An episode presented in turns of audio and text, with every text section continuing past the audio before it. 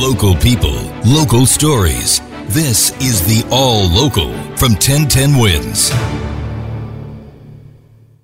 I'm Lori Madden, and here are today's top local stories. Tonight, New York City Hall and other buildings will light up in blue and yellow, the colors of Ukraine's flag, on this, the one year anniversary of Russia's invasion in Ukraine today. It was a day of commemorations, reflections, and tears which is marking that anniversary. President Volodymyr Zelensky said this day last year was the hardest day of our modern history. In Washington, the Biden administration announced new sanctions against Russia and a gift for Kiev. Closer to home, many Ukrainians who escaped the war are now living in our area. Imagine leaving your whole life behind, alone with a four and nine year old, hiding in a house in a small village, then barricaded by tanks before making it to safety. That's what happened to Victoria Alampiva when war broke out in Ukraine. And we tried to have another life because every day we understanding uh, it's not finished and we wait more long time. She moved in with her grandmother in Coney Island, but worries about family back home. Every day I call my mom and I say,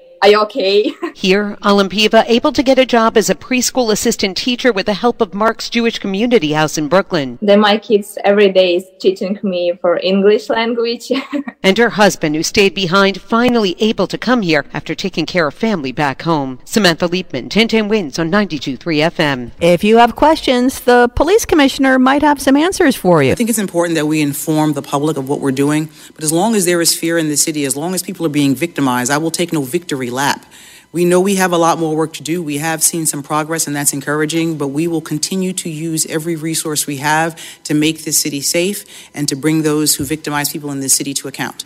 So this is not a victory lap. We know we have a lot to do, and our, our public holds us accountable for that, and we hold ourselves accountable to make sure we get it done. NYPD Commissioner Keechant Sewell today. She was among the city officials appearing at a public safety briefing. The briefings will be held regularly and stream on the mayor's YouTube, Facebook, and Twitter pages. Today, Commissioner Sewell was joined by Deputy Mayor for Public Safety Philip Banks, FDNY Commissioner Laura Kavanagh, and others. You can check out the City Hall website for a schedule of these briefings.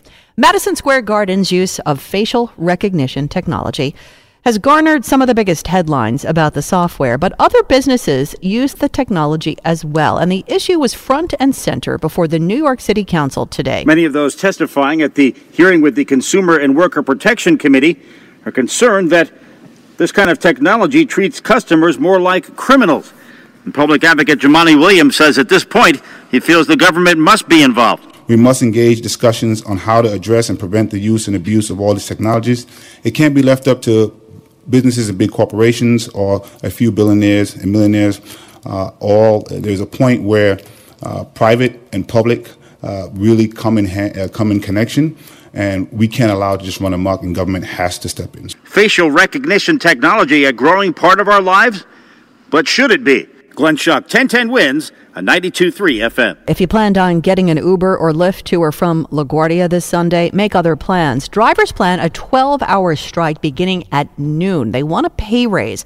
Public hearings are set for next week on a TLC plan to raise the required minimum pay rate for rideshare drivers, a move that's opposed by Uber, which says the city's drivers have a yearly required increase tied to the rate of inflation. Law enforcement in our area preparing for what has been called a national day of hate in social media posts by anti Semitic groups. NYPD Chief of Intelligence Thomas Galati says sensitive locations have been identified and will be patrolled to counter any criminal acts. We have a plan to make sure that there is no violence or vandalism associated with this.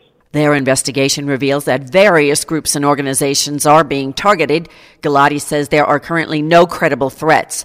Rabbi David Levy of the American Jewish Committee in New Jersey explains We are asking our, our partners in the Jewish community, our, our synagogues and the like, to certainly review their security procedures that most all already have in place. And he asks the general public to be supportive and alert. Juliet Papa, 1010 Wins on 92.3 FM. Wins News. Thanks for listening to the All Local from 1010 Wins. And for the latest news, traffic, and weather, tune to 1010 Wins, visit 1010wins.com, or download the Audacy app to take us wherever you go.